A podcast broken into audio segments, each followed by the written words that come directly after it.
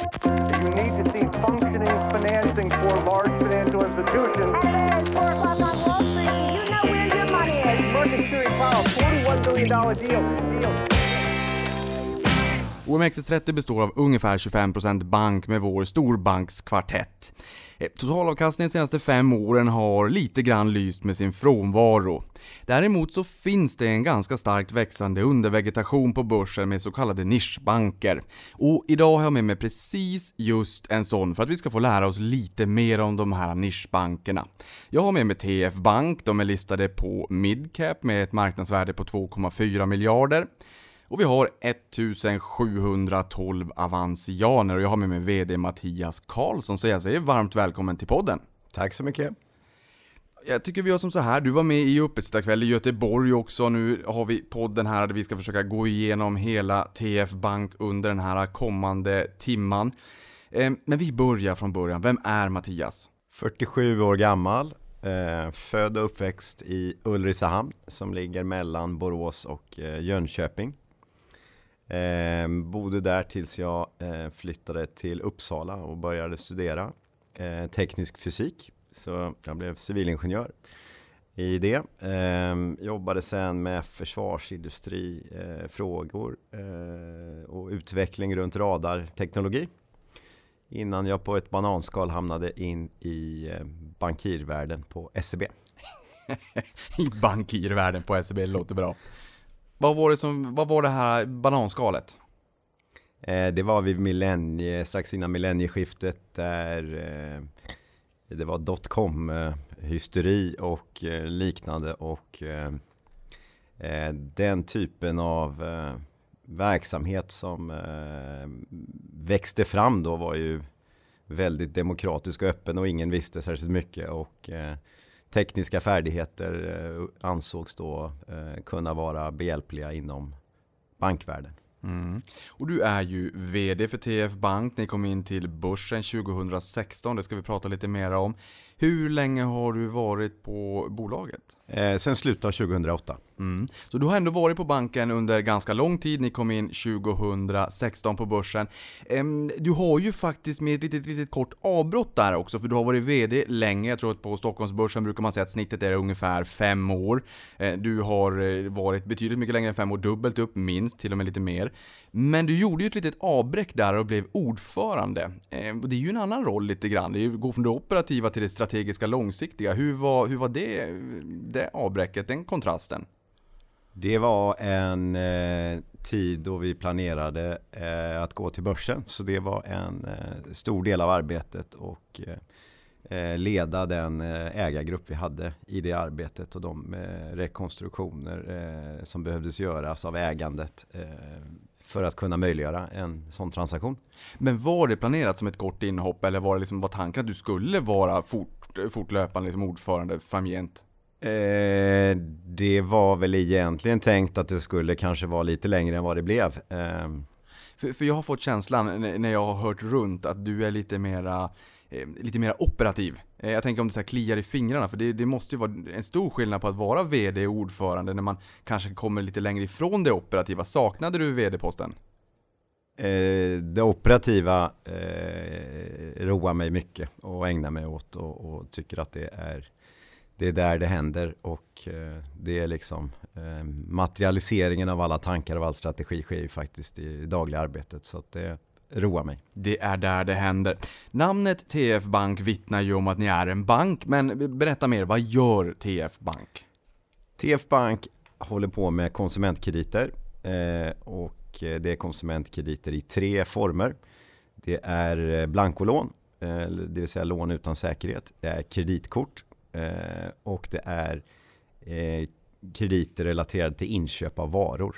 Och jag tänker här, jag menar, ni grundades ju 1987, det är ganska länge sedan, det är riktigt länge sedan, det är 32 år sedan, då föddes jag och eh, då eh, var ni ju ett kreditmarknadsbolag och tillhandahöll privatlån och säljfinansiering mot postorderbranschen. Jag tänker mig också Borås, det är ju lite mycket, eh, det är ju som kläder och, och textiler, Ellos, hade, har finns det någon koppling där? Ellos eh, var det stora postorderföretaget i Borås och eh, det här bolaget har sitt ursprung i Halens som var det näst största postorderföretaget i Borås.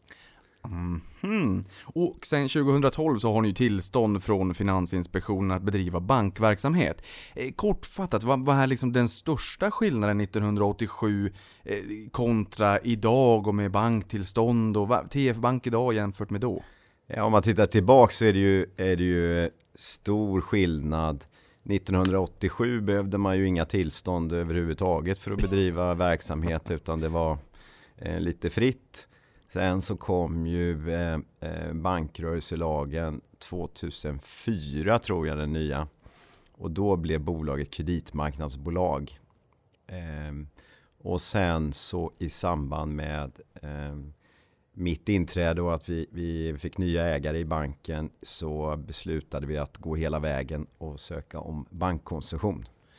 Mm, jag måste också bara fråga, eh, jag menar, du kom ju in 2008. Det var en eh, minst sagt spännande tid med, med finanskrisen och blodet flöt lite grann på gatorna. Eh, det, där var det liksom kanske make it or break it för många bolag om man står och funderar på kommer vi bli ett större bolag eller kommer vi överleva liksom en, en ordentlig kollaps. Hur, hur var läget i TF Bank och hur gick snacket 2008 när du började? Eh, det hade inte riktigt börjat de dåliga tiderna när jag hade börjat. Det var mer 2009. Eh, och eh, det blev ju en väldigt bra tid för oss eh, när jag kom in där. För Eh, om man minns tillbaks då så var det ju dominerades konsumentkreditmarknaden i Norden av eh, utländska stora, stora banker som GE och Citibank. Och de franska med, med Credit Agricole och Société Générale. De var överallt. Eh, de fick stora problem på eh, sina hemmamarknader och slutade helt enkelt att bedriva verksamhet. Vilket gav stort utrymme för oss andra. Så att eh, sen hade vi lite mer svettig situation med, vi hade verksamhet i Estland och de hade ju en eh, egen valuta vid den tiden som dessutom var peggad mot euron. Och det var en eh, mer eh, spännande tid att se om den här peggen skulle hålla och kan vi ens eh, valutasäkra oss i estniska kronor och sånt där. Det var väl lite mer dramatiskt under, under den tiden. Ja men det här är ju intressant. Var det, hmm, var det Lettland som gjorde en haircut på statliga löner? Estland också. Estland också. För att, vi kommer ju komma in på det, alltså min fundering här lite längre fram är ju om ni är ett derivat på konjunkturen och hushållens eh, liksom, vigör och humör. Men, men innan vi kommer in dit lite senare, just när vi pratar Baltikum, hur slog det med konsumentkrediter när man ser att lönerna chocksänktes till 20% om jag inte missminner mig? Ja, det var ju dramatiskt eh, givetvis för, för, eh, eh, för de som bodde där. Sen ska man komma ihåg att, att eh, de hade haft en enorm tillväxt fram till det. Så att det var inte så många år de hamnade tillbaka i tiden. Så att jag måste säga att det var en fantastiskt att se hur de tog en sån, eh, en sån rejäl eh, justering. Eh, och det var, det var inte så att vi hade stora kreditproblem. Utan eh, det gick relativt bra. Och det tog ganska kort tid innan det gick över.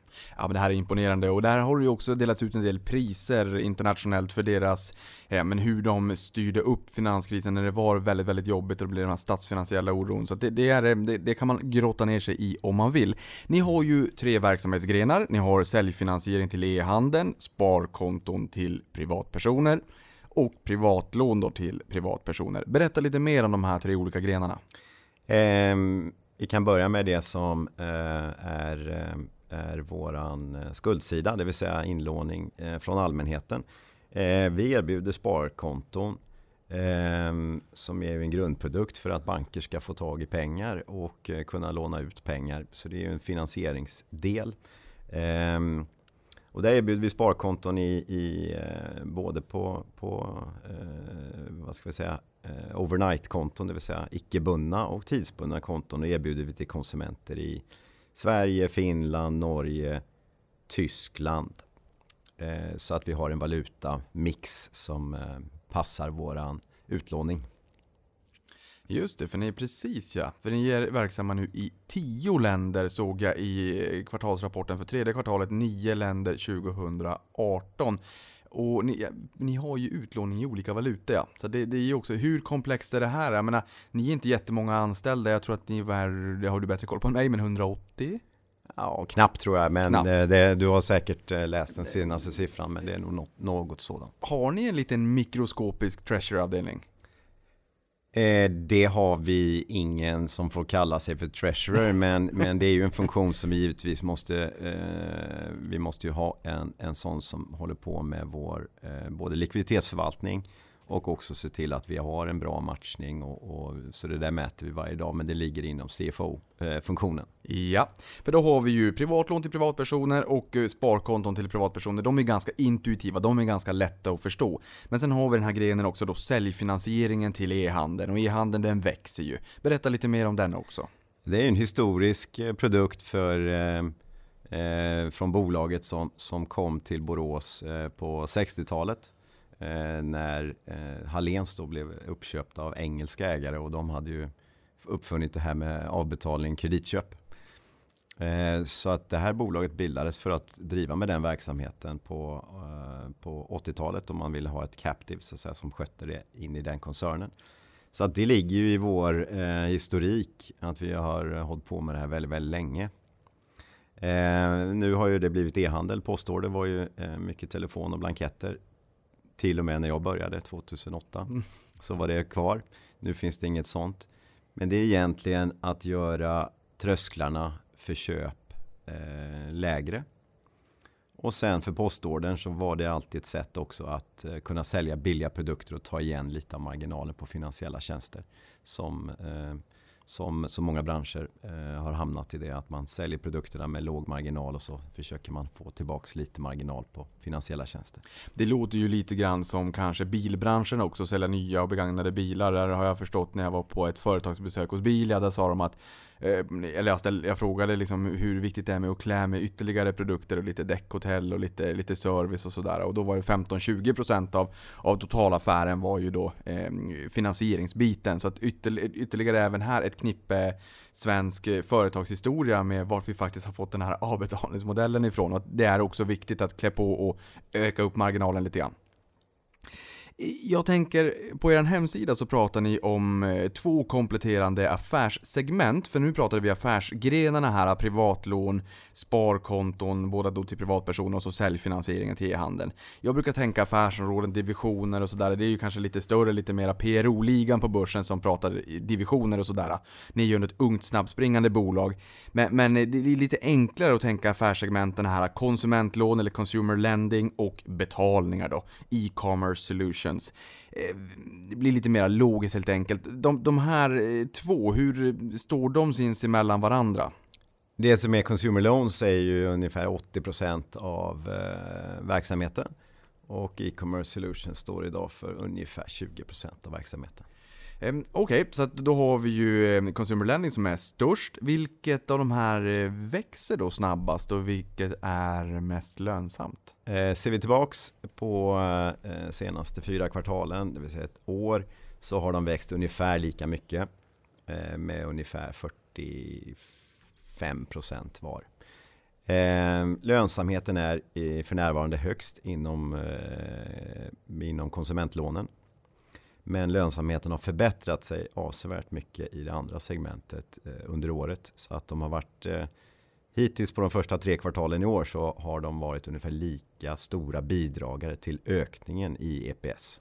Okej, så att stocken, där har vi en bild, där är konsumentlånen mer lönsamma, men nyflödet, ny, nytillväxten, där är de ganska eh, lika båda två. Där växer de i procent lika Ja, ja. mycket, men i vinsttillväxt så har det varit mycket eh, eh, bättre i år i i e-commerce solutions. Mm. Eh, Det jag tänker på det området lite grann också, det är eh, det känns ju som att kostnaderna kanske är eh, högre inom e-handelsbiten. Jag menar man ska implementera de här systemen och sådär. Och man kanske har en capex-cykel där man måste investera liksom för att bygga upp det här benet och sådär. Hur, hur, ser, hur ser kostnadsbiten ut? Liksom, vad, vad är up and running och skalar mest kontra vart kommer ni behöva lägga ner mest pengar för att kunna fortsätta skala affären? Eh, det Det du är helt riktigt att det området är ju eh, mer teknologiintensivt Eh, och det kostar mer att driva den utvecklingen och produkterna är ju eh, innehållsmässigt har ett mycket högre IP-värde än vad eh, konsumentlån eh, har. Eh, så att det ser vi väl fortsatt att det kommer vara en högre K-tal i det segmentet, eh, det vill säga kostnader i relation till intäkter. Eh, vad som är bra det är att intäkterna är lite mera eh, sticky, för att ta lite engelska ord. Eh, och marginalpress uppstår inte alls på samma sätt i ett sånt segment, utan du bygger ju in dig i längre relationer med, med eh, eh handlare och eh, blir inte konkurrensutsatt på samma sätt och prispress eh, prispressen är mycket, mycket lindrigare. Ja men det där är ju intressant, för jag menar tänker man på det sättet, nu har vi pratat affärsgrenar och vi har pratat lite affärssegment och sen så vrider vi på den här bollen ytterligare, liksom ska titta hela 360 grader. Då kan vi också säga att ni har ju business to consumer och business to business. Eh, just de här privatlånen eller sparprodukterna till privatpersoner eller kanske också företag för vissa om de har lite överskottslikviditet. Får de öppna konton också? Nej. Nej, det får de inte. Nej, tack. det, det fick ni inte göra. Eh, då, och sen så har ni ju då business to business för de här eh, mot e-handeln då helt enkelt. Alltså när man ska implementera den här modellen, jag menar tar ehm, i USA finns det ett bolag som heter Shopify som vill hjälpa människor att kunna starta sin egen webbshop jätte, jätteenkelt. Nästan som någon form av socialt nätverk att ha det här i luften bara. Eh, och sen så öppnar man upp det där och kan sälja sina praliner eller sina bundna fiskeflugor eller vad det kan tänkas vara. Och någon står liksom för, för teknologin och sen så tar de en del, en, en revshare på det där liksom. Eh, när ni ska implementera, eh, hjälper ni till, har ni något konsultben som hjälper till att implementera det här? Eller hur ser, hur ser processen ut när ett företag säger att jo men vi vill ha er lösning? Eh, det där är ju i eh, Norden där vi mest är verksamma så har vi ju ett antal plattformar likt Shopify. Eh, och då gäller det att vara integrerad i dem. Och då ehm, på det sättet. Så det är ju ofta, i Sverige finns det ganska många olika plattformar. Det finns många bolag som tillhandahåller e-handelsplattformar. Ehm, och där gäller det att integrera de du tycker är viktiga och de kunderna du vill ha.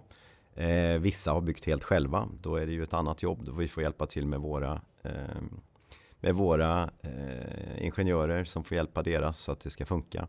Eh, men det ser, lite, det ser lite olika ut var man är i Norden. I Finland så har de ju bestämt sig för mycket färre plattformar. Det finns mycket färre eh, varianter. I Sverige tror jag vi jag kan säkert nämna 20 olika stycken och jag är ju absolut inte verksam dagligen i, i, i det där eh, området. Så att eh, det är en utmaning och där har vi konkurrenter som har jobbat lång tid och är integrerade i alla plattformar.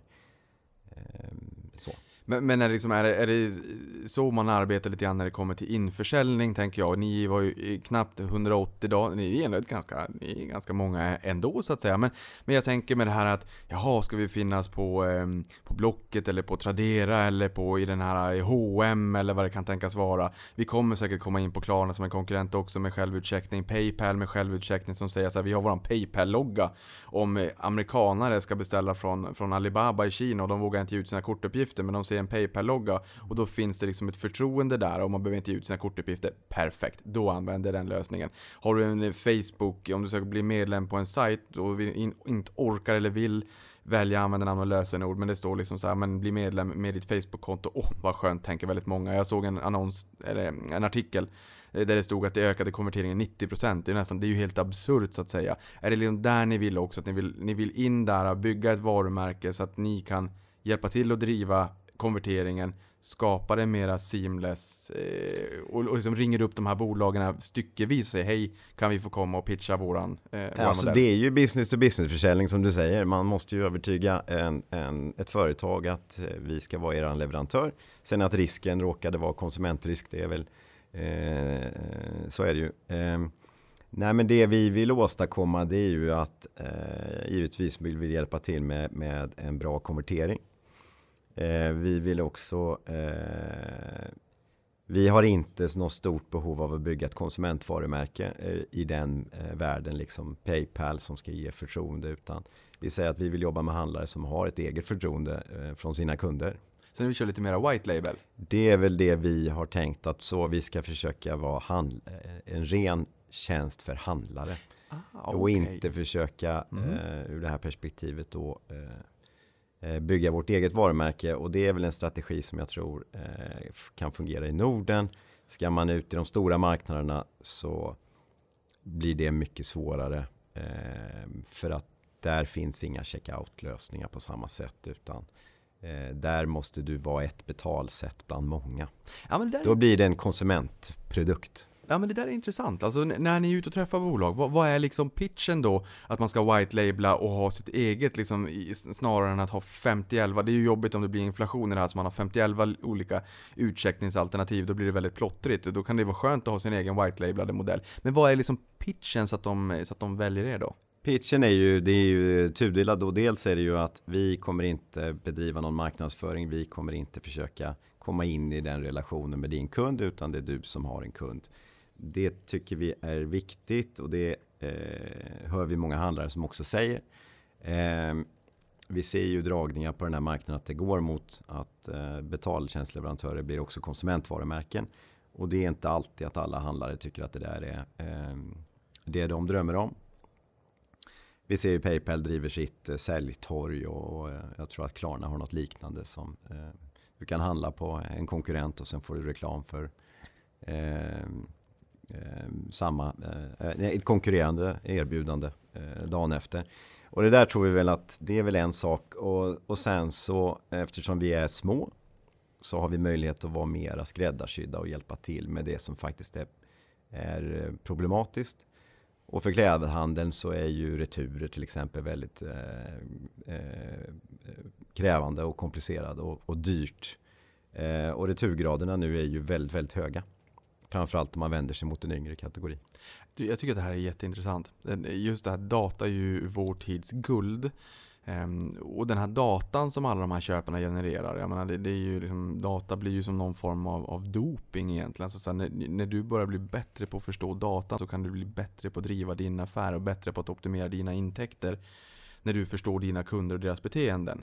All den här datan som ni genererar, paketerar ni det på något sätt så att era kunder får ta del av den? Att man har det som ett litet lager där man kan ta en extra slant för? Eller hur funkar det? Eller, eller går datan till spillvärme just nu? Nej, vi använder väldigt mycket data. Sen får man ju vara väldigt, det är ju det är inte så lätt att, att skeppa data hit och dit med, med de nya reglerna.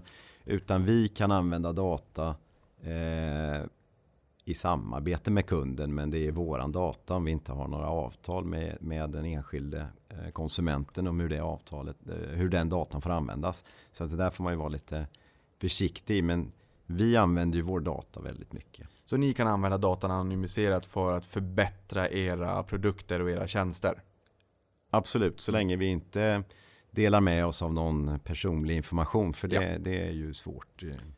Ja, nej men precis. Nej men det får man ju inte göra. Och, och det där vi sa nyss, nyss också, doping är också väldigt dåligt. Kanske var ett dåligt exempel. Men jag tänker här också på e-handel. Någonting annat, det är ju den fysiska handeln såklart. Och returerna, det är klart det är jobbigt och sådär också. Men samtidigt, omnikanal. Och för de som är duktiga, för det är ett buzzword och det är inte så många som är duktiga på omnikanal, tycker jag i alla fall. Men om du klickar hem någonting hemma, kan hämta det i butiken på vägen till jobbet, du vet att varan finns undanlagd åt dig och det kanske inte var den där varan du skulle köpa. Ja men då kan du lämna tillbaka den när du ändå har vägarna förbi på lunchen när du ändå ska till något annat ställe. Det blir seamless, det blir liksom, det blir verkligen omnikanal på riktigt. Det är väldigt få jag tycker jag som är där. Men, men eh, har ni lösningar så att eh, man kan använda eran white-labelade checkout både online men, men offline kanske när man är i butik i den riktiga fysiska världen också så att säga? Ja, det där är ju en, en jag håller helt med. Det är inte, en, det är inte omnikanal någonstans riktigt. Och, och bara returflödet är väl en. Så, här, jag beställer på nätet, jag vill lämna tillbaka i butik och det där. Eh, det, det hamnar väldigt mycket på handlaren själv. Det är ingenting som man externt kan lösa åt dem. Att de ska kunna klara och matcha det där. Så att det kommer ju ner på affärssystem och, och, och, och sådana saker. Och många handlare jobbar ju väldigt mycket med att få till en omnikanal eh, lösning. Och jag tror att det kommer att bli snart så tror jag att det blir en, en hygienfaktor. Att du måste kunna erbjuda de eh, tjänsterna. Att du kan handla lite handla lite där och sen lämna tillbaka delar där och det kommer ändå fungera. Och idag som sagt funkar ju det lite. Eh, Ja, lite knackigt. Sådär. Ja, lite sådär var diplomatiskt. Jo, men okej, du, du sa ju lite grann det här med eh, plattformarna. Och det är klart, det är ju enkelt att då kunna approchera en plattform och så sluter man ett avtal sinsemellan så finns man på den här plattformen. Men om det är så att det är eh, en enskild handlare, en sån här mom and pop, mom and pop store eller pop store eh, på, på eh, ja, men gatuhörnet upp, nå, någonstans att säga. Och de känner, ja men det här vill vi nog ändå ha, det här med e-handel är lite spännande.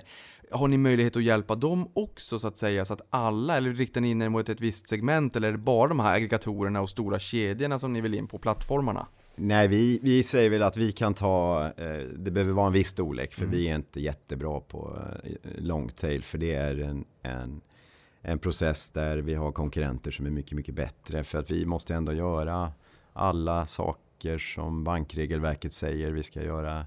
Känn din kundutredningar, du måste få ett system i det där och så de allra minsta som man kallar då long tail är inte våran eh, bästa gren utan de måste väl omsätta någon som slags eh, 20 miljoner och uppåt Ja. i svenska pengar ungefär. Och när de omsätter 20 miljoner uppåt och de säger ja, det här ska vi ha. Är det liksom de själva som får sköta implementeringen, att det är någon form av standard, eller har ni någon konsultlåda? Hjälper ni till där och får en liten intjäning på det? Och? Vi hjälper till väldigt mycket men eh, ska vi säga att det finns hög konkurrens bland betalningsleverantörer så att eh, det är svårt att få tjäna pengar på där. De- Den typen av verksamhet. Okej, så det är lite grann som de här telefonabonnemangen där man, man får liksom bättre pris på telefon och allt. Man måste liksom in och konkurrera där så att säga. Det, det, där kan man inte ta, det är som eh, klädhandel, man kan liksom inte riktigt ta frakt, det är en hygienfaktor att det ska vara fraktfritt. Du måste hjälpa till. Du måste hjälpa till. Ja men det låter bra. Sen får man in de här repetitiva flödena när man har hjälpt till och fått in kunden då. Eh, jag tänker, finns det några andra affärsområden eller vertikaler som skulle vara lite spännande i framtiden? Jag menar, ni tituleras ju ändå nischbank, ni är ju inne i det segmentet. Eh, ni, ni kanske aldrig blir en fullsortimentsbank, man ska aldrig säga aldrig heller. Eh, Men ehm, är det något annat område som du känner att skulle vi liksom expandera, då skulle nog det här vara lite roligt alltså? Vi har ju kreditkort som är inte någon stor produkt för oss ännu. Eh, men det är väl någonting som vi tror är eh, bra för oss och kommer att fungera. Eh, det är en produkt som i vissa marknader, i Sverige kanske inte det är aktuellt, men i många marknader så är kreditkort ett utmärkt produktval för konsumenten som blir ett mellanting mellan betalmedel och ett lån. Mm. För jag menar, nu, nu är det också lite trendigt i media att prata om neobanker och det har ju kommit ett, ett gäng olika alternativ om man har kort och det är inga kortavgifter och sådär. Eh, bankerna, storbankerna har börjat inse att det, liksom, det, det är ganska kostsamt i negativa räntor att, eh, att hålla vissa kunder som kanske inte är speciellt lönsamma och håller bara ett konto. Det är jättemycket kostnader med penningtvätt och allt möjligt vad det är för att förvalta det här legacyt så att säga. Eh, och det här har ju skapat någon form av möjlighet kanske för de här neobankerna att slå sig in. Men det här kreditkortet, är det ert kreditkort eller är det ett white labelat? Och, och, och liksom hur, hur går den här satsningen? Är det Norge och Tyskland och tyskarna? De är ju tokiga för de vill ju inte betala med kort. Men där händer det jättemycket har jag förstått. Eh, vi ska säga så här, vi har ju ett kreditkort som vi ger ut själva. Ett, eh, ett, ett eget eh, kreditkort, egen kreditkortsprodukt. Eh, vi har ju inte någon neobankstanke om man nu tar N26 och, och Revolut som har egentligen som vill bli den unga generationens eh, bankleverantör. Utan vi har endast kreditkort och vi eh, riktar oss till kunder som, som eh, dels vill ha ett kreditkort som eh, inte kostar någonting att ha. Det är, finns inga avgifter. Och sen som lite då och då eh, behöver en finansieringslösning eh, eh, för att köpa någonting. Mm. Eh, men det finns ingen tanke så att säga om att eh, kunna white-labla ut det här eh, kreditkortet heller till, till någon aktör, någon av era större kunder sådär. Om de säger att ja, men vi skulle också vilja, men kan vi inte få ha vår egen logotyp på det här? Men du sa att alla de här internationella bankerna som var här innan, liksom när, när du började här för, för 11 år sedan, som inte är här idag, som skapade det här marknadsläget. Eh, vad tror du om det?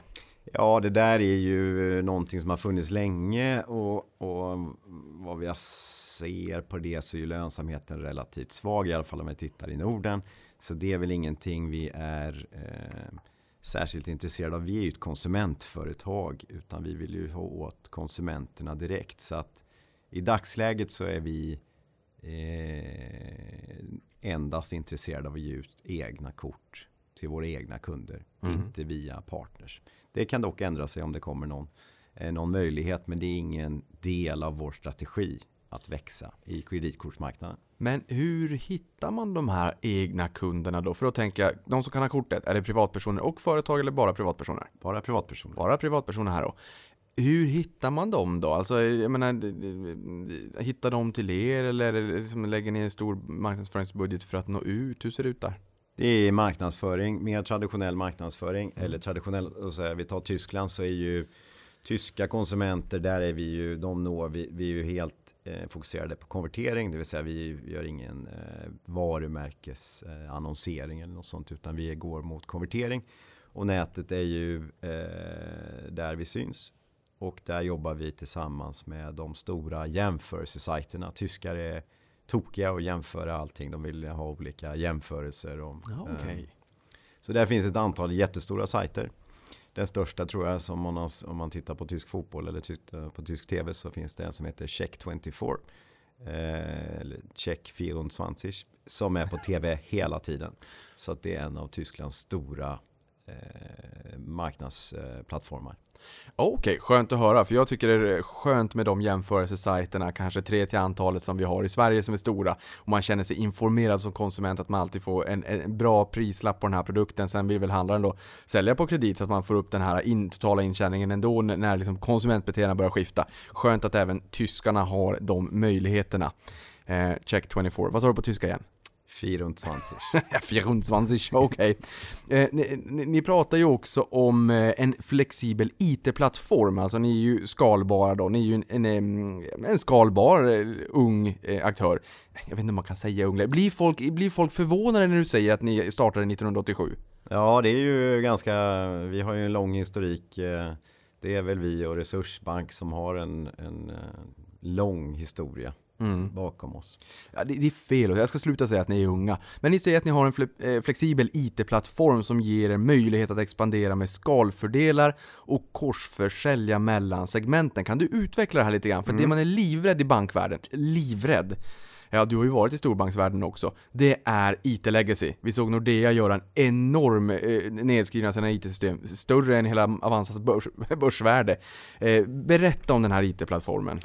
Alltså det som gör den, eh, det, det, vi har byggt den själva och vi har byggt den också för det vi håller på med.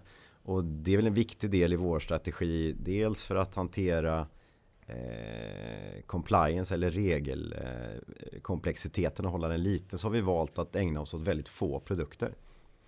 Eh, vilket gör att det blir enklare. Jag förstår att det är enormt komplicerat i Nordea som håller på med allting och de har gjort det jättelänge och de har byggt ihop olika banker eh, och nysta ut det där. Vi har en disciplin att hålla oss i de produkterna vi gör och eh, avvikelser ser vi inte så positivt på utan det gäller att eh, vi, eh, vi håller den disciplinen för att kunna hålla den här flexibiliteten och hålla den här IT-plattformen på det sättet.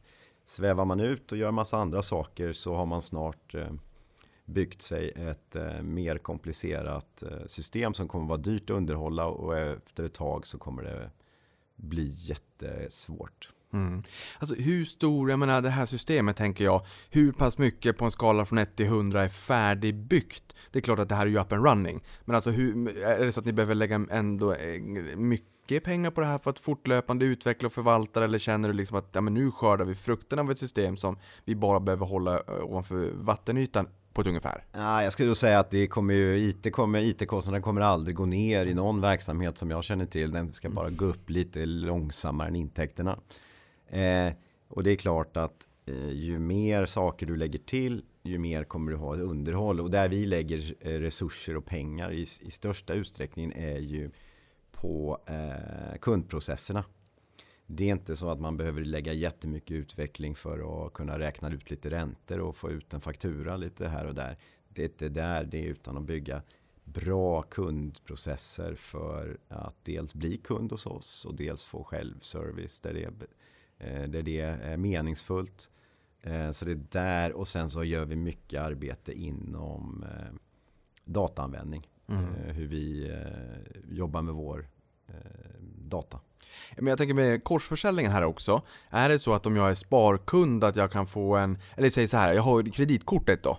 Eh, nu, nu finns ju inte det i Sverige. Men, men om det hade funnits det då, att kreditkortet här då och sen så kan jag få en, en push att vet du vad, vi har ju sparkonto också, ska du inte spara? Eller vet du vad, nästa gång du handlar på någon av de här sajterna så har, finns, ja, i och för sig de, de white lablar ju, men, men alltså mm, försöker ni korsförsälja mellan produktgrupperna?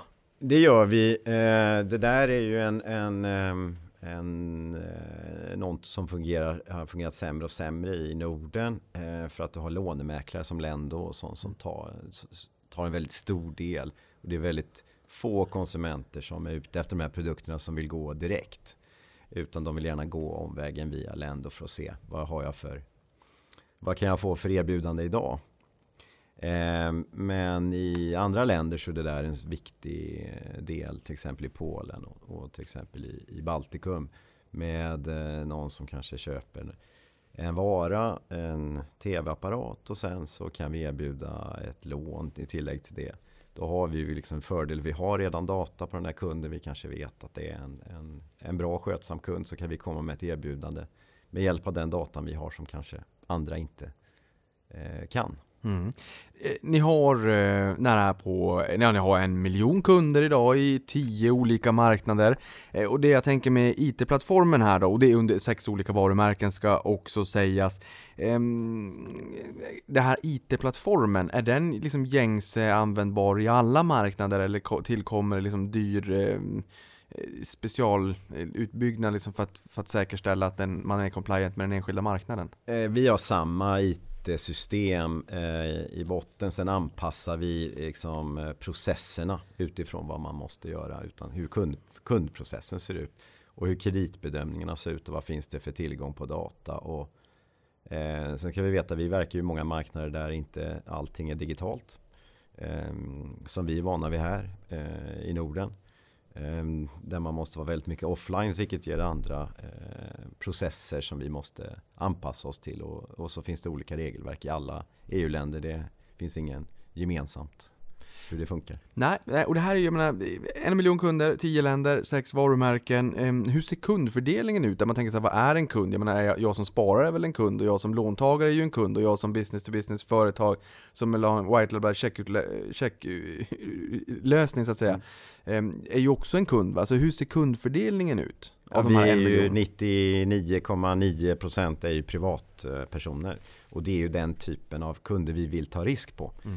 Så att vi tar ju eh, väldigt lite risk på företagssegmentet. Och det är ingenting som, som, som vi håller på med och inte ska hålla på med. Nu är det ju för att komma åt eh, handlarnas konsumenter och den typen av, av verksamhet så, så måste du ha med handlare att göra. Så att, men vi, vi är inte inne och erbjuder produkter till dem som är klassiska bankprodukter förutom de här betalningslösningarna. Då. Nej. Jag tänker, du sa ju också att man är lite offline. Jag har hört hårresande historier från Baltikum en gång i tiden när det begav sig, när det var man... Eh, vi är van med UC och kreditupplysningar, men man kanske kunde skicka lite pengar sinsemellan varandra och på KK-texten skriva lön med stora bokstäver och det behövdes inte så mycket mer än så. Alltså hur, hur funkar det i de här marknaderna? Jag tänker ju också att det är en potential att få ner kostnaderna för er eh, back, eh, bakomliggande så att säga, om det skulle kunna komma sådana här system som skulle göra arbetet så mycket enklare att fastställa kreditvärdigheten. Men hur, hur, hur går det arbetet idag när det är mycket offline? Ja, det är ju egentligen kreditupplysningar finns ju i alla marknader av olika kvalitet. Ska vi ju de gör det? Det är Kreditupplysningar bra. finns av olika Olika Men kvalitet. de ser inte riktigt likadana ut. Eller Nej. de ser väldigt olika ut. Ehm, och det finns eh, olika risker för eh, att bli utsatt för bedrägeri beroende på var du är. Och ju mer österut du är ju mer eh, sådana inslag finns det. Eh, så att det gäller ju att eh, ha offline-inslag i alla processer när det är nödvändigt för att dels fastställa eh, kreditvärdighet och också att eh, ha bedrägerikontroll. Mm. Finns det vissa marknader som är lite jobbiga när det kommer där? Jag menar, ju- du säger ju mer österut man kommer. Eh, österut för eran del blir väl då kanske Baltikum och Polen. Men- Och där har ni ju stannat, hittills i alla fall. Eh, Men, men har du nå ja, det blir ju känsligt såklart, men har du något exempel att bjuda på vad, vad det här skulle kunna måla upp ett scenario för oss att vi känner att oh, det där vill vi inte vara med om. Ja, eh, jag säger att det finns, eh, det här ligger några år tillbaka i tiden, men vi har haft eh, i Baltikum så har vi ju varit utsatta för eh, ganska systematiska identitetsstölds eh, eh attacker. Eh, där man har eh, hittat så att säga, målvakter och klätt på dem eh, en god ekonomi och lånat upp sig runt om i, i, i olika institut. Eh, och det rörde väl sig att då fick man väl tag i en 40 målvakter någonting. Så det ligger det är flera år bak i tiden. Men eh, det här var också lite innan det blev helt digitaliserat allting. Eh, men den typen av verksamhet ser vi ju eh, lite då och då. Och Mm. den förekommer mer, ska jag säga, mer vanligt förekommande i Eh, österut. Och den måste du skydda dig mot eh, och göra allt du kan för att eh, Ehm, om du ägnar dig åt utlåning av pengar så kommer du vara utsatt på ett eller annat sätt hela tiden. Mm. Nu är det ju också ganska bra att ni har ganska liten snittutlåning, vilket vi kommer komma in på alldeles strax. Allt är relativt, men ändå. Ehm, och, jag menar här, när du säger att det numera är digitaliserat, eh, betyder det liksom att i Baltikum, det här skräckexemplet jag drog, liksom att eh, det var väldigt offline, man kunde skicka KK-text mellan varandra med lön och sådär.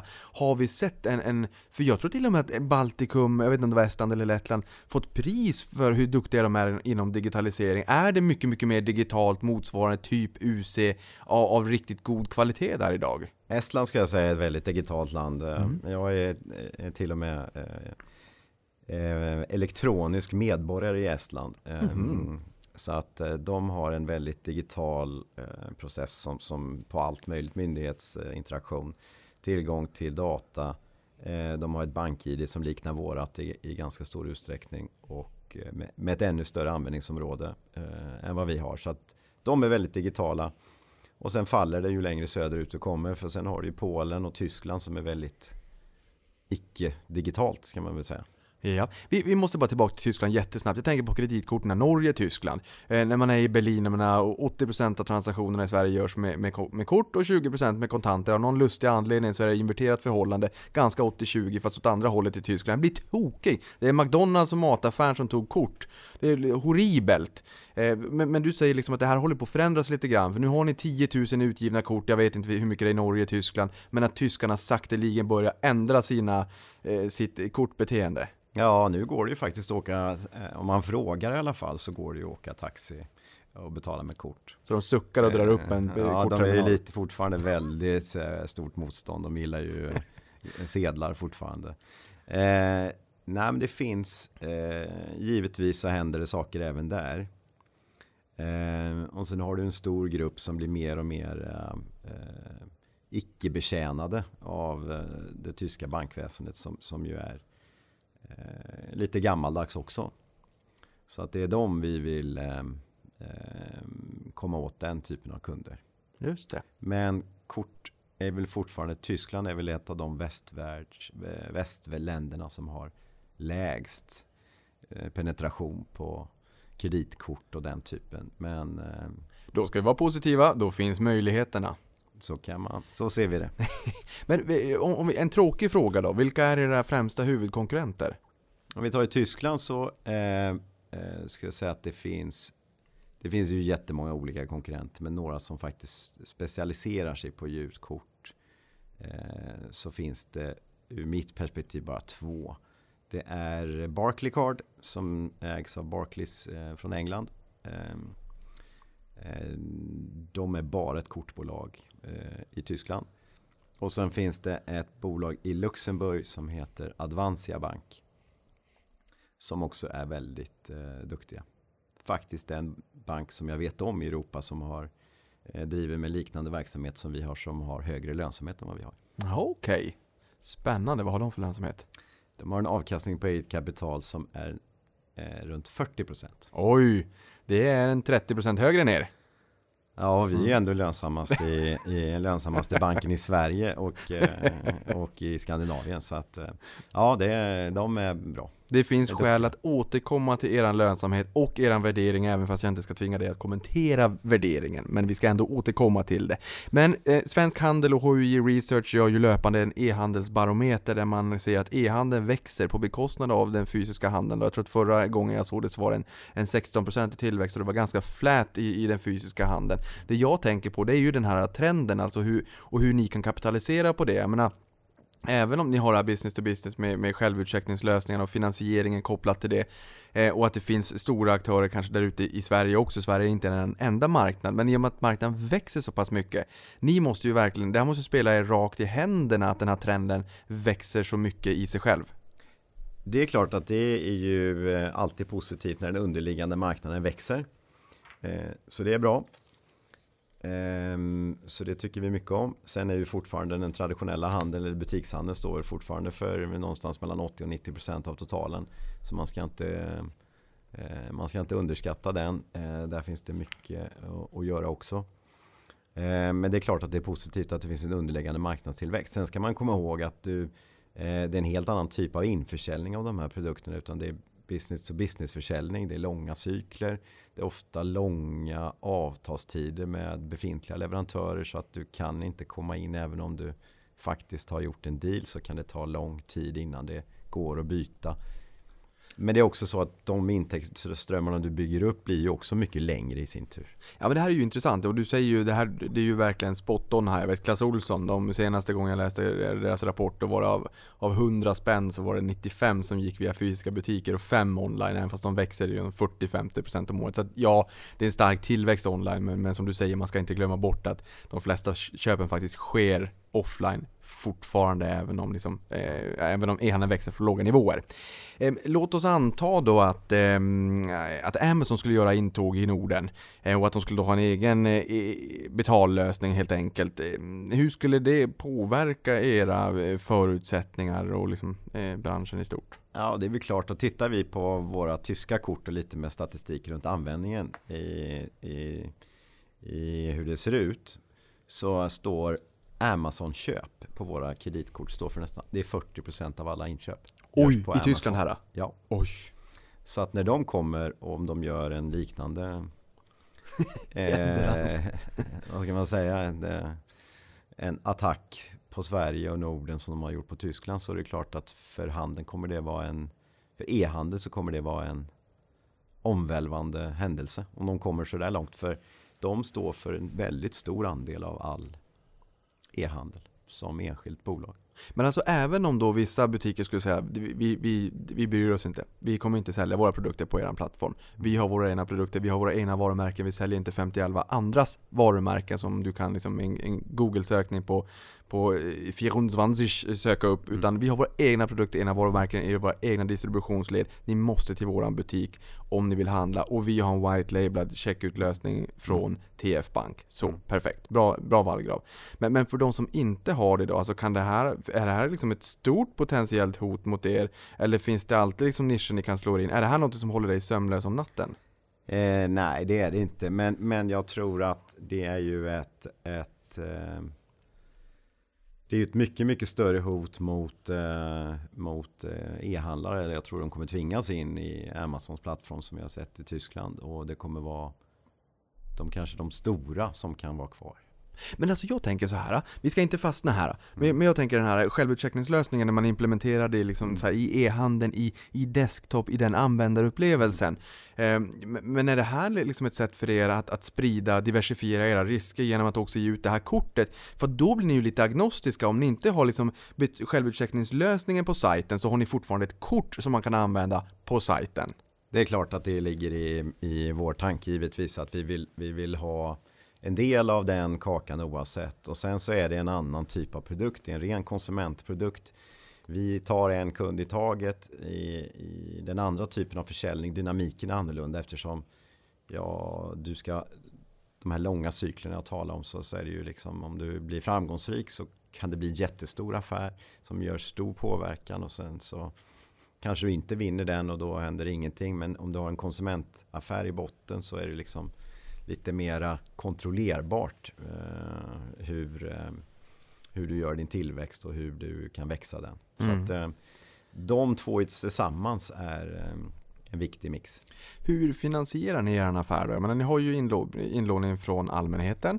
Ehm, täcker den upp hela behovet? Jag menar, vissa har ju bundna eh, sparkonton och andra rörliga så att säga. Lånar ni upp på marknaden där ute också? Hur finansierar ni er? Eh, om man tittar då på hela, hela eh, skuldsidan så har vi ju ehm, jämte egenkapital så har vi några efterställda marknadsfinansieringar som är då efterställda lån.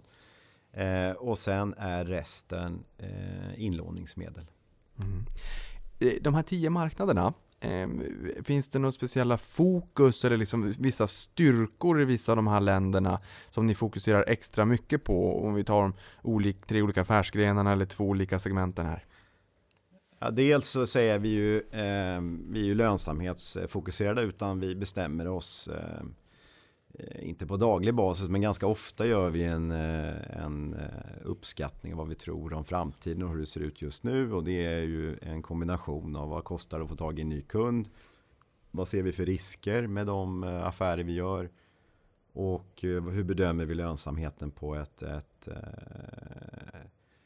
ja, medellångt perspektiv för det, det är väl det, det, bästa man kan hoppas på. Och sen så allokerar vi resurser, det vill säga då både eh, människor, kapital eh, utefter vad vi ser det som mest gynnsamt eh, just nu. Då. Mm. Jag har förstått att eh, consumer lending, där är liksom 80% av tillgångarna ligger där och 20% i e-commerce solutions då.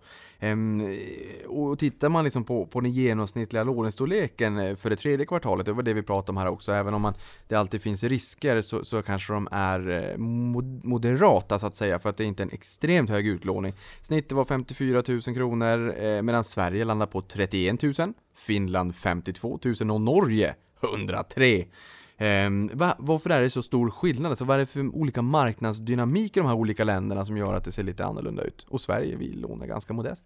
Ja, det är ju... Konkurrensen var du in på. Konkurrensen ser, ju olika ut och vi har ju varit väldigt försiktigt eh, inställda, avvokt ska man nästan säga, till den svenska marknaden för konsumentlån under många år. Eh, det finns en eh, väldigt hög riskaptit och många konkurrenter som vill vara med. Eh, och växa i Sverige på ett meningsfullt sätt eh, bedömer vi är en eh, icke särskilt eh, bra användning av det egenkapital vi har som är den, den knappa resursen hela tiden. Eh, Norge är ju en helt annan, eh, om man viktar det med eh, hushållsinkomster så blir ju norsk eh, Ja, då har Norge högst inkomst av eh, våra marknader i överlägset högst. Så att allting blir lite större där. allting blir lite större där. Norska oljefonden 10 000 miljarder nog passerar de här alldeles nyss också. Jag såg det i realtid på deras sajt. Jag var tvungen att filma det för att föreviga. Det var väldigt eh, intressant. Ja. Sveriges tillgångarna i, i, som är allokerade till Sverige 11%. Eh, snabb fråga bara. Blir folk lite förvånade när ni säger att Sverige är så pass liten eh, andel? Ja, det är väl lite så. Vi är ju ett svenskt bolag. Eh, ibland finns eh, uppfattningar om att man ska ha en stark hemmamarknad.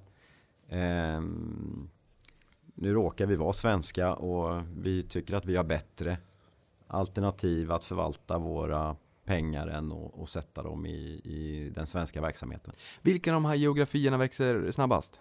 Eh, I kronor eh, så växer Norge snabbast. Mm. Eh, I procent så växer Baltikum snabbast. Ja. Polen, det är ju eran eh, minsta marknad. Sverige i den här liksom, kakan av tio länder är den näst minsta. Eh, men, men Polen är den minsta då. Och där är det ju e-handeln som växer. Eh, och det är ett område som ni vill satsa mer på. Men eh, consumer lending, eller privatlånedelen, är inte alls så intressant har jag förstått. Eh, varför är den så intressant den här eh, e-handeln?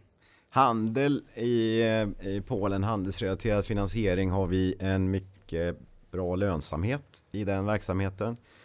Den växer ganska, eh, ja i procent växer den, en, växer den bra men sen i helheten så är den inte eh, superbetydelsefull så att det är, för det är från låga nivåer. Men vi ser att lönsamheten är väldigt, väldigt god. Eh, riskerna har varit fantastiskt bra så att vi är liksom eh, vi är positiva på många områden där. Sen är Polen inget land där e-handel är någon viktig Eh, det är ingen substantiell del av handeln överhuvudtaget än så länge. Men det tror vi ju någon gång kommer också komma. Eh, sen finns det mycket, så att säga, eh, för att ta lite engelska, lite red tape i Polen. Det är komplicerat att göra Ja. affärer. Eh, så att det finns många juridiska hinder och, och Polen är ju överlägset det mest komplicerade landet vi är i att göra affärer. Ja, för att det finns otroligt mycket regler med allting. Eh, För det är det, jag ska inte säga att ni är ett ungt bolag, det har vi redan, det har vi redan sagt. Jag ska inte heller bara säga e-handel för att ni har ju faktiskt finansieringslösningar även för den fysiska handeln. Och inte minst här i Polen har vi förstått nu då av ditt resonemang. Att det är lite halvelektroniskt. ja, exakt. Men, men varför är det då inte kanske så intressant med, med privatlånen i Polen?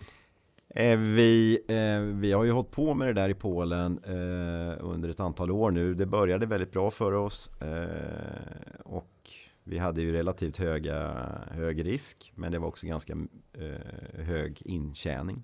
Så att det var en bra... Sen har konkurrenssituationen ändrats ganska kraftigt. Och plus att det har kommit massa regler runt hur man får göra och inte göra.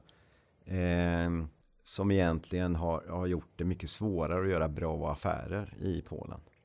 Eh, vi har väl, vi tjänar pengar i Polen men, men inte så att vi är jättenöjda. Så vi är, vi är väl avvaktande till att allokera mer resurser till den polska marknaden för tillfället. Både eh, privatlån och eh, Privatlån. privatlånen, ja, då är jag med. Men eh, e-handelsverksamheten är eh, helt separerad från den och den, där har vi inga.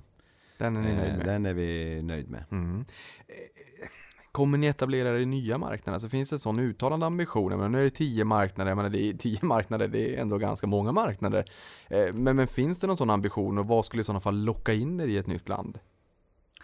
Ja, nu finns det inga sådana planer, Nej. men, men det finns väl två eh, scenarier man kan se eh, som skulle kunna göra det då. Och det är väl, eh, det ena skulle vara att det dök upp ett förvärv i någon marknad som vi, ja, vi kanske inte skulle gjort det på egen hand, men vi en opportunistisk hållning och se att vi kan göra en bra affär. Och att vi gillar liksom marknadens eh, grundförutsättningar med att det finns en vettig infrastruktur eh, runt eh, det som är consumer finance. Eh, eller så skulle det kunna vara någonstans i tiden att vi ser att, eh, att vi behöver öppna upp nya möjligheter för att kunna fortsätta en, en, en väldigt lönsam tillväxt. Eh, att vi helt enkelt med de eh, förutsättningar och de marknadspositioner vi har idag eh, eh, ser bättre möjligheter på andra håll. Men är det organisk tillväxt som är prio eller kan det? för, för nu var du in lite grann på det också med, med förvärv. Om det skulle vara så att man hittar någon liksom per, perfekt eh, symbios, liksom, lite synergier också och sådär. Eh, skulle du kunna tänka dig då liksom eh, eh, förvärvad tillväxt?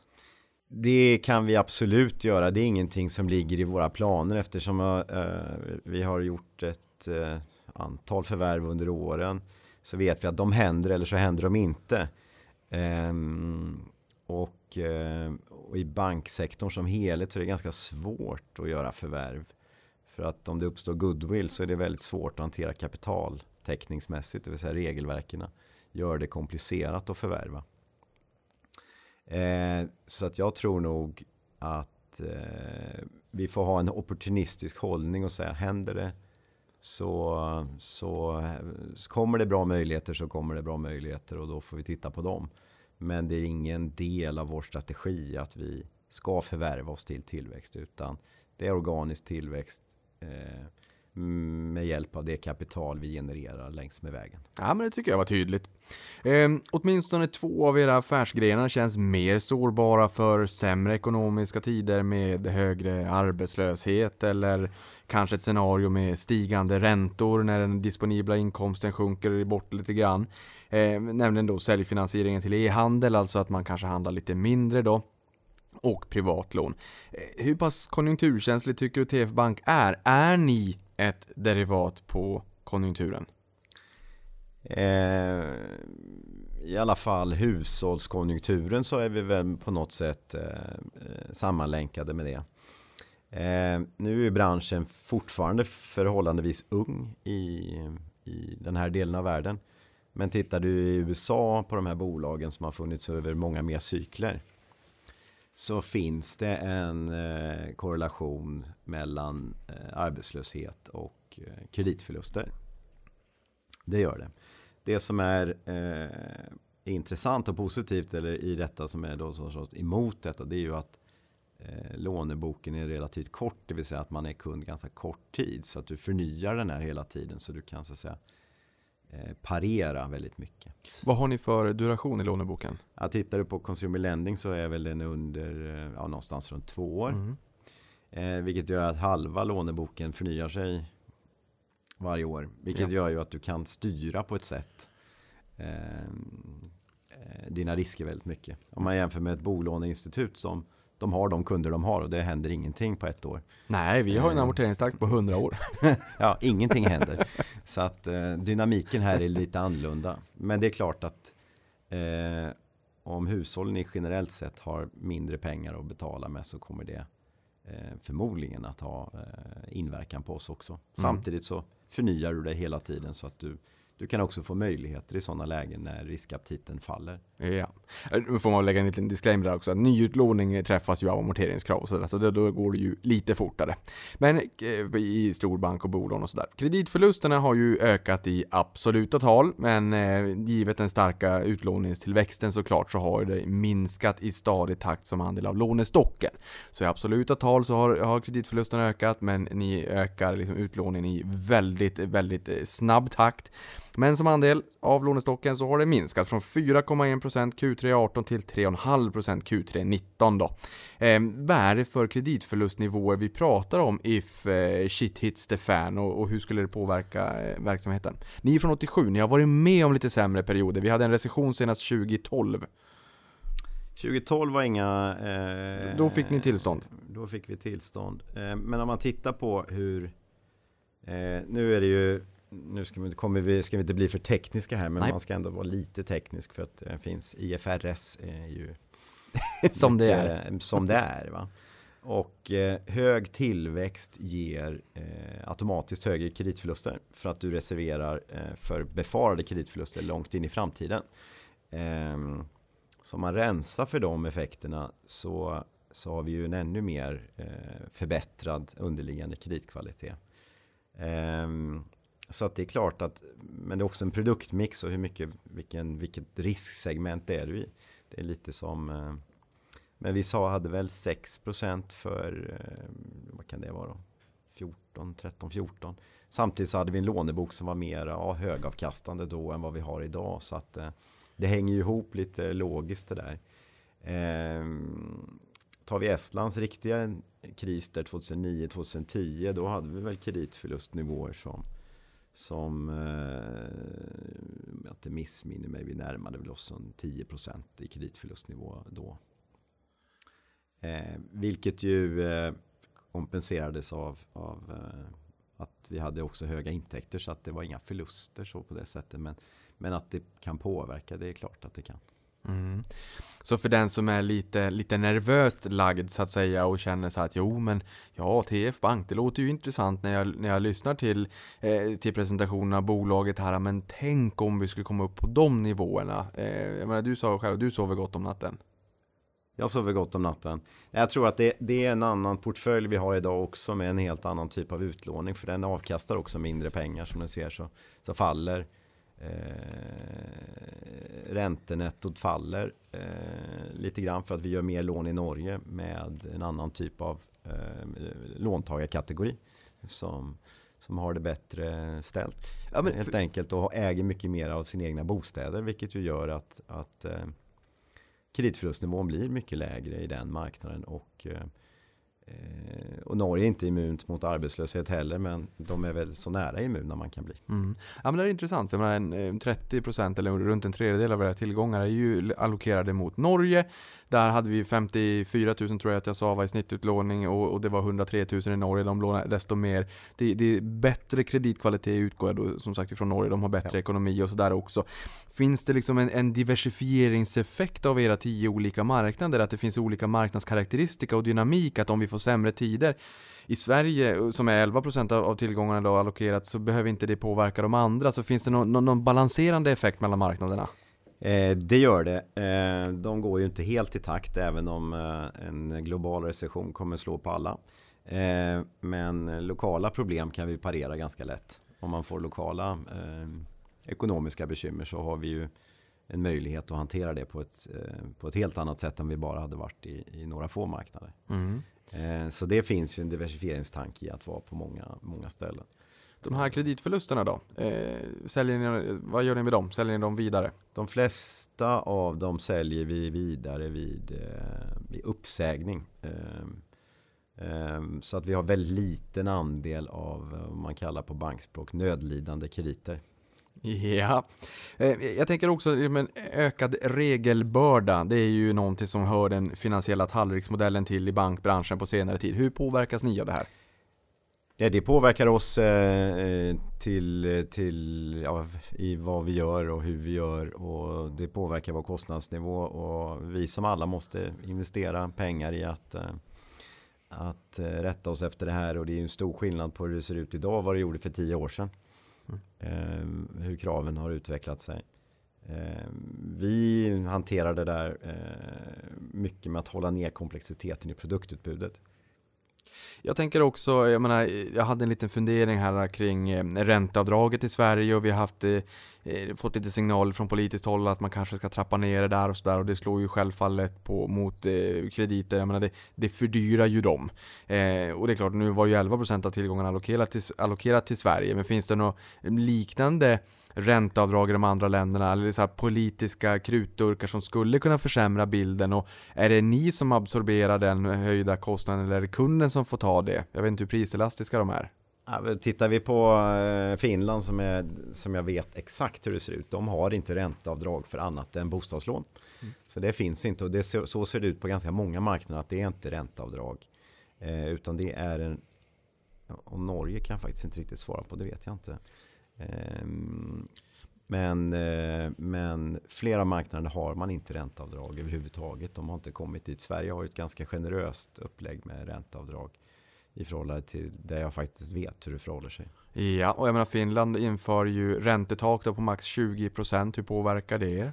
Eh, ur det perspektiv så påverkar det väl oss inte direkt, men kanske indirekt. Det vet vi inte riktigt än. Det är ganska nytt. Det är september. Eh, Finland var ju hem, uh, uppfinnarland för smsa låna. eh, och hade väldigt många bolag inom den kategorin. Eh, de kan inte hålla på längre. Kanske kommer det in dem i vårt segment och ändrar konkurrensbild. Och det vet vi inte riktigt än hur det, hur det kommer bli. En del har kastat in handduken och, och lagt ner verksamheten och sådär. Så att man vet inte med de här regelförändringarna hur, marknadsdynamiken blir. Det tar ett tag innan det där sätter sig. Men är det en stor andel av eran lånestock i Finland som ligger med räntor över 20 procent? Det är en mycket liten andel mycket som är från, förr, den är från förr i tiden. När vi, när man, men nu så, säga, så har vi väl en, en, eh, en ränta som ligger på snitt till kund, vad kan det vara? 14, 13, ja. 12, 13. 12-13. Ja, okej. Okay. Ehm, men jag tänker här också, ehm, Norge då, de har ju infört ett kreditregister och det här är ett nytt fenomen och ni vet ju inte riktigt hur det här kommer slå långsiktigt. Kan, kan du utveckla, vad, vad, är det för någonting? Kreditregister det har vi ju haft i Sverige jättelänge, ett frivilligt sånt. Så varje gång man söker om kredit i Sverige och någon bank tar en kreditupplysning från UC så får man ut hur dina, hur dina låneengagemang ser ut i de som är eh, medlemmar i UCs kreditregister, vilket är de flesta banker. Man måste inte vara med, men det finns en god bild i Sverige hur, eh, hur din eller, finansiella eh, skuldsättning ser ut. Så om jag går och tar, söker en ny kredit och tar sig en UC, då skickas det en signal till alla andra banker som har ett engagemang och en relation med mig? Ja, då vet vi hur du, hur du hur du ser ut på ditt kreditarrangemang. ditt engagemang där. Så det, det har funnits i Sverige länge och ja. det där är ju någonting som är ganska i Norge har de inte haft något sånt eh, överhuvudtaget och sen. Det är kanske ganska sunt. Att inte ha. Att ha. Att ha är ganska sunt kan jag tycka. Men det där var eh, eh, någonting som infördes nu vid halvårsskiftet. Men det är då ett tvingande så att man måste vara med. Alltså det är inte som i Sverige utan en frivillig. Eh. Måste ni betala en saftig slant för det? Ja, då måste man ju betala för att få titta i det där kreditregistret. Så då eh, har de ju tar de bra betalt för det. Hmm. Ja, men ni har, ni har bra intjäning i Norge också. Ja, nej, men det är väl alltid, det är ju jättebra för jag tycker det för samhället är det ju helt eh, rimligt att inte eh, det skyddar ju både instituten och de faktiska låntagarna att du inte du ger lån till folk som inte ska ha lån för Mm. det teoretiskt sett så kan de inte betala. Men i Norge har det varit en, har man velat undanhålla sina skulder så har det gått utmärkt eh, fram till nu. Eh, men, men- men vad, förutom det då, för det låter ju sunt, vad, no, finns det någonting annat som skulle kunna hålla dig vaken om natten? För jag menar, det finns ju alltid eh, liksom eh, hot och, och, och, och, liksom skräckscenarion i, i alla för Risker finns ju alltid, så är det ju. Eh, vad, vad är det som kan hålla dig vaken om natten? Ja, man ska titta på, jag, var i London i, i veckan och så gick vi igenom lite olika grejer där. Satt och tittade på vad som faktiskt hade, hade fått institut i England att gå under. Mm. Eh, och det, det har ingenting med likviditet eller krediter att göra utan det har ju varit FCA som har dömt ut deras eh, affärsmodeller. Eh, sagt att de kunde inte anpassa sig till de nya regelverken.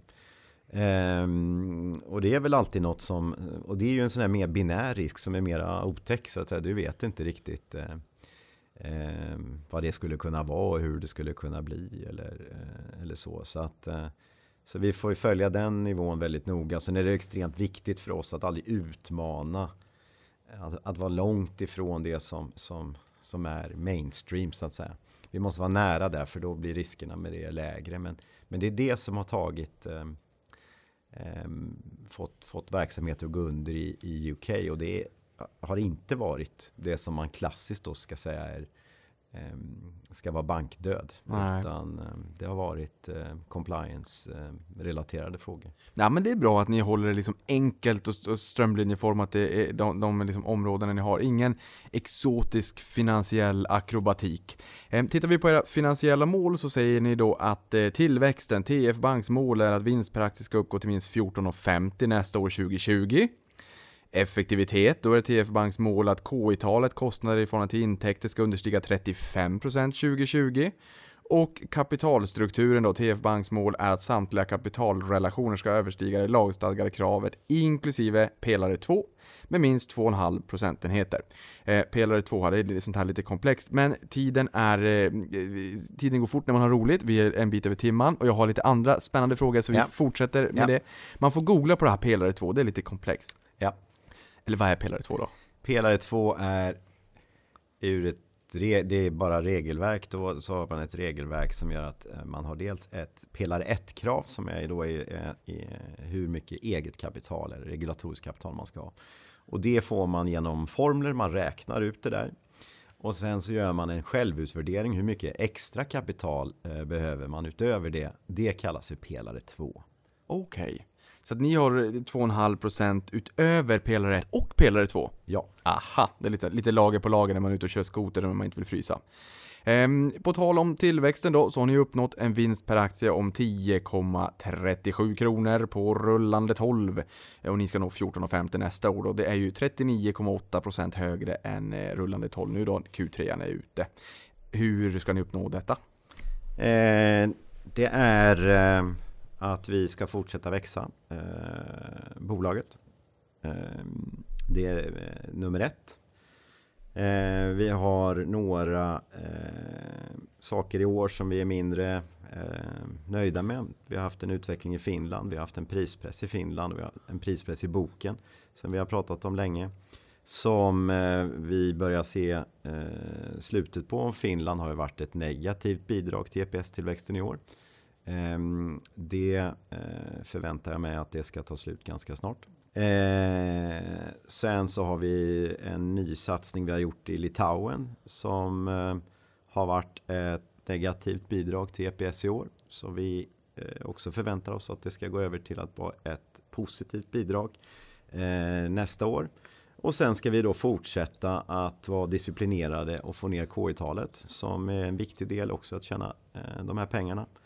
Ehm, och att fortsätta också den eh, trenden att vi får en, en underliggande bättre kreditkvalitet. Så att det är de eh, sakerna där som, som men den, den huvudsakliga sättet att göra det på det är ju att fortsätta vara, eh, att växa verksamheten Mm. ytterligare. Ehm, Om vi tittar på tredje kvartalet då så växte lånestocken 8% sekventiellt och 45% senaste 12 månaderna. Och eh, dessutom passerade ni 6 miljarder i stocken. Grattis! Första gången, eh, vi, sen går det ner lite grann när folk amorterar och betalar tillbaka men det är som du säger, ni, varje år så, för, så betalas tillbaka halva stocken så att säga. Ni hade ungefär 24 månader där duration på stocken. Eh, 45% senaste 12 månaderna, det är ganska mycket. Som sagt, ni är inte ett ungt bolag och trots det så, så växer ni väldigt kraftigt i procentuella termer. Hur stor är den adresserbara marknaden? Ja du, i, eh, det är en svår, en svår fråga. Eh, och det är en definitionsfråga. Vilken är den adresserbara marknaden? Eh, och som sagt i England i veckan. Blankomarknaden för unsecured lending i England är 140 miljarder pund. ja. Ehm, ja, och, den, och då kan vi ta, vi är, om vi är i Tyskland, vi, vi, alltså den adresserbara marknaden är väldigt, väldigt stor. Sen kan man säga, vad är realistiskt att vi kan komma åt? Då? För mycket sitter i det kanske det går liksom inte för en nischbank att komma åt den. Men, men vi är ju en så liten aktör i alla marknader. Vi har ju i nordisk marknadsandel är ju under 1%.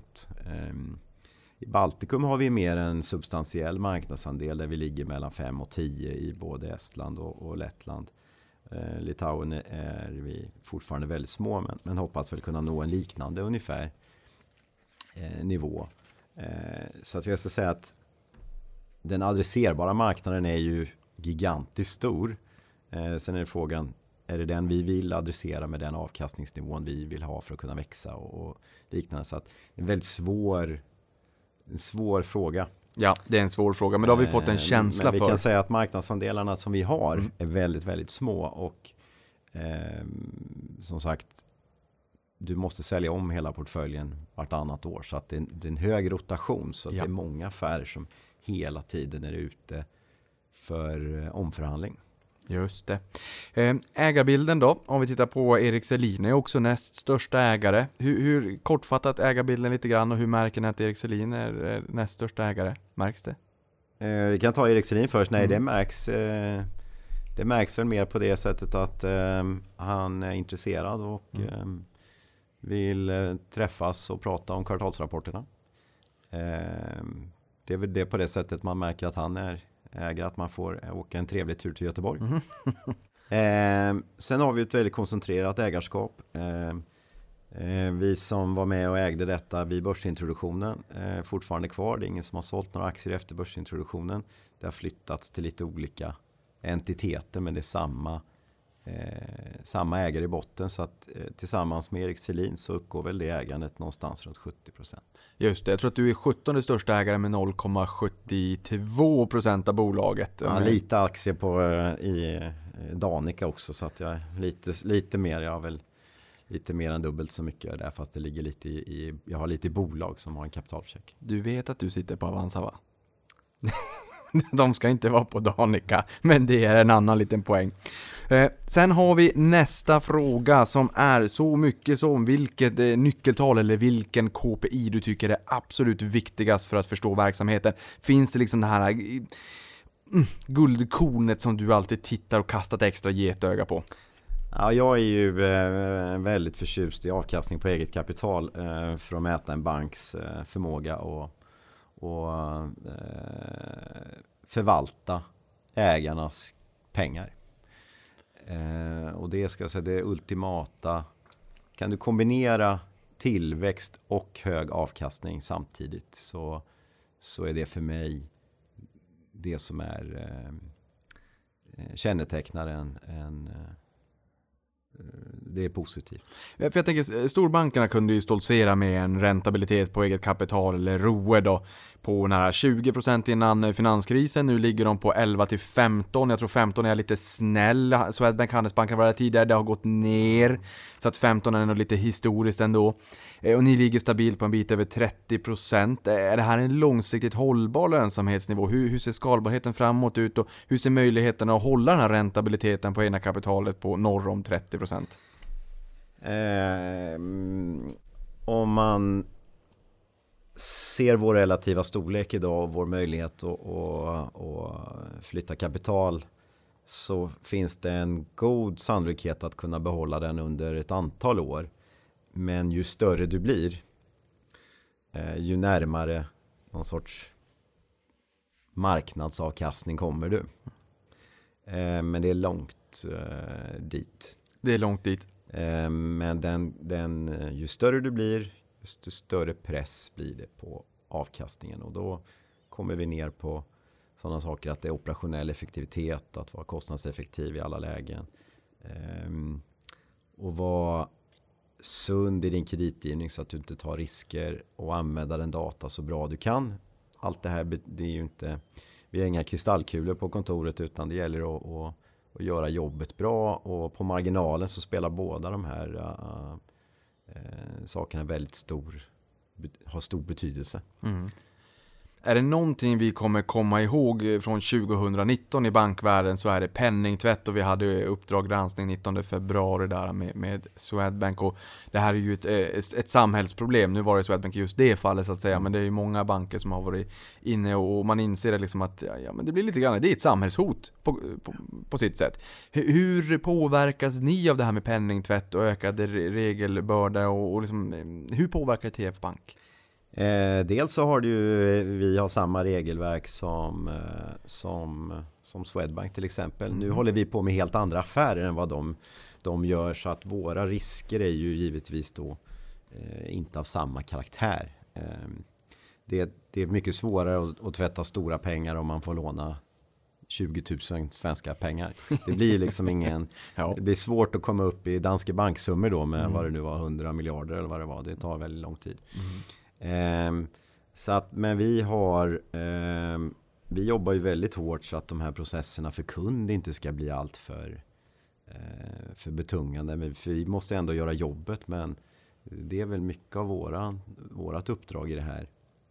Eh, och sen rapportera det vi ska rapportera och försöka göra vårt för att i det lilla så att säga. Vi har ju vissa produkter som som är mer utsatta. Sen är det väl inte så utsatt om man köper en eh, skjorta på någon e-handelsbutik att det råkade vara penningtvätt. Men du har ju liksom inlåningsprodukter där det är åtminstone hyggligt betydande belopp eh, per kund som vi måste göra jobbet på och titta vad som är vad som är rimliga ekonomiska beteenden för våra kunder och, och mm. ifrågasätta och göra jobbet. Vilka är de vanligaste frågorna från analytikerkåren då? Ni har ju några analytiker som följer er. Mm. Eh, den vanligaste frågan just nu, eh, hur går det med att tjäna 14,50 2020? Skulle jag säga är väl typ ja. den vanligaste. Mm.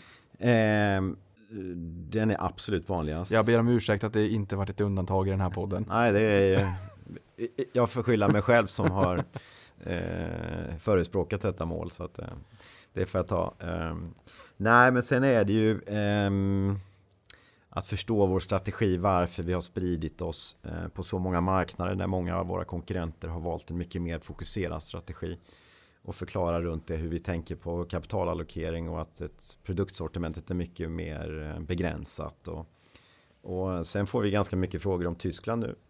Varför gör vi det och, och vad tror ni? Och en spännande fråga, det är ju att ni kategoriseras in i det här facket nischbank. Eh, som sagt, vi, ni, eh, vi har stökat undan den, den, här fördomen om att ni är unga, även fast ni kom in på börsen 2016. Det är kanske det man tittar på, ni är nya på börsen.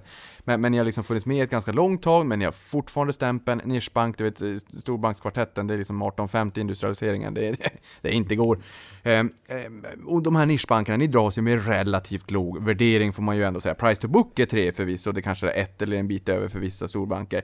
Eh, men och trots det här att era intäkter då har stigit 59% sedan 2014 och vinsten har stigit 312%. Så det har ju varit en formidabel värdeskapande resa. Och, och sen har vi pratat lite om det är derivat eller inte på hushållens eh, på konjunktur och liksom utmaningar och sådär. Alltså det kanske finns en sån oro, jag vet inte. Men utan att tvinga dig att kommentera er egna värdering om 10,9 gånger vinsten för innevarande år och 7,8 gånger vinsten om ni klarar 14,50. Det hörde jag på, på eh, Konf-call, här senaste rapporterna. det klarar ni. Eh, vad tror du att det här beror på? Fenomenet? Dels så har ju hela eh banksektorn handlats i ett väldigt eh, financials har inte varit någon, någon eh, positiv sektor i år. Vi har haft eh, en bra kursutveckling men det är väl nästan ingen annan som har haft det i hela Europa. Eh, sen kom, kom vi från ännu lägre nivåer om man säger så. Så att det, det är ju jag tror det finns just nu i den här delen av konjunkturcykeln en viss oro att den här tillgångslaget eh, kommer att bli påverkad av en, en eh, eventuell lågkonjunktur. Sen har ju storbanksvärlden strukturella bekymmer med lönsamheten som, som, ju, eh, som ju finns där. Mm. Och lönsamhetsproblem har ju funnits ett tag. Och det är ju inte bara konjunkturrelaterat att det har varit så utan det är ju eh, Det ser ju ut så här. Eh, så att vi dras med i det. Ehm, och sen finns det ju en kanske en skepsis runt nischbanker som har haft en kort tid på börsen. De har inte setts över cykeln, i alla fall inte i publik miljö. Även om sedan 1987 så har det här bolaget varit igenom i alla fall ett antal cykler.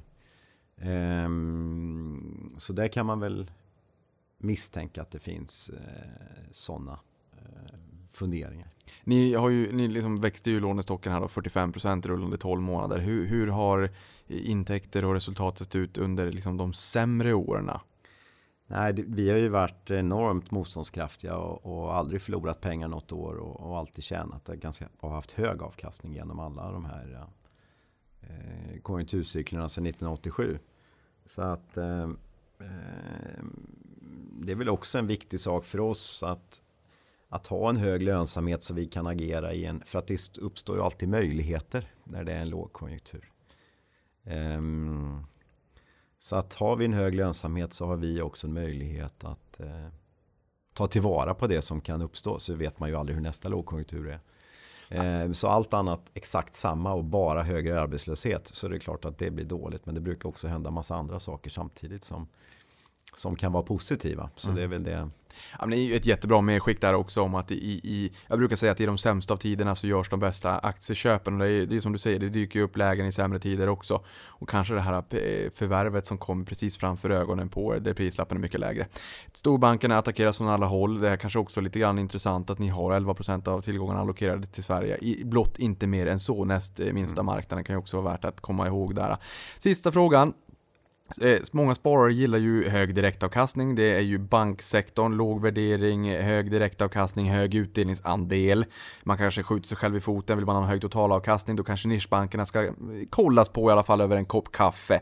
Ni har ju en direktavkastning på 2% och en utdelningsandel på 26% så den kan ni ju tredubbla då. Ni är uppe på en 6% direktavkastning. Jämförbart med storbankerna. Eh, om vi jämför bara liksom utdelningsandel då. Mm. Eh, och sen har ni ju en vinsttillväxt och vinsttillväxt driver utdelningstillväxt, det ska vi inte glömma bort. Hur ser ni på utdelning? Eh, vi antog ju nya finansiella mål 2018 där vi gjorde vår utdelningspolitik eh, mycket mer flexibel. Eh, där vi då eh, säger att vi ska dela ut överskottskapital givet våra kapitalmål och givet en kapitalplanering. Nu låter det lite så teoretiskt. Kapitalplaneringen är egentligen hur mycket vill vi sätta av i kapital för att växa bolaget. Eh, vi gjorde 26 i utbetalning, 2,30 per aktie i fjol. Eh, så att eh, vi ska säga att vi är ju väldigt eh, fokuserade på att växa. Ja. Eh, bolaget. Så att, ehm, Men varför ska man ge utdelning då? Om ni har en rentabilitet på eh, över 30% Nu har vi öppnat för styrelsen så att, att, att kunna vara mer flexibel mm. i, i, sin syn på utdelning. Ehm, så att ehm, vi återkommer till det på bokslutskommunikén hur, hur vi ser på saker och ting. Men det är mer flexibel och mer så att säga möjlighetsorienterad utdelningspolitik så att vi, vi ska vi kan innehålla utdelning eh, om styrelsen bedömer att det finns eh, bättre ställen att allokera kapitalet. Ja, ja, men det låter offensivt. Det handlar ju om totalavkastningen då. Vi kan ju tänka oss att vi gillar ju utdelning i Sverige. Eh, vi är det mest aktietokiga folket i världen. Vi kanske kan tänka oss att hålla inne utdelningen om vi får lite kladdiga bullar på årsstämmorna med stämmoturismen. Mattias, tusen tack för att du kom till podden. Det har varit fantastiskt trevligt att lära sig mer om TF Bank. Tack så mycket.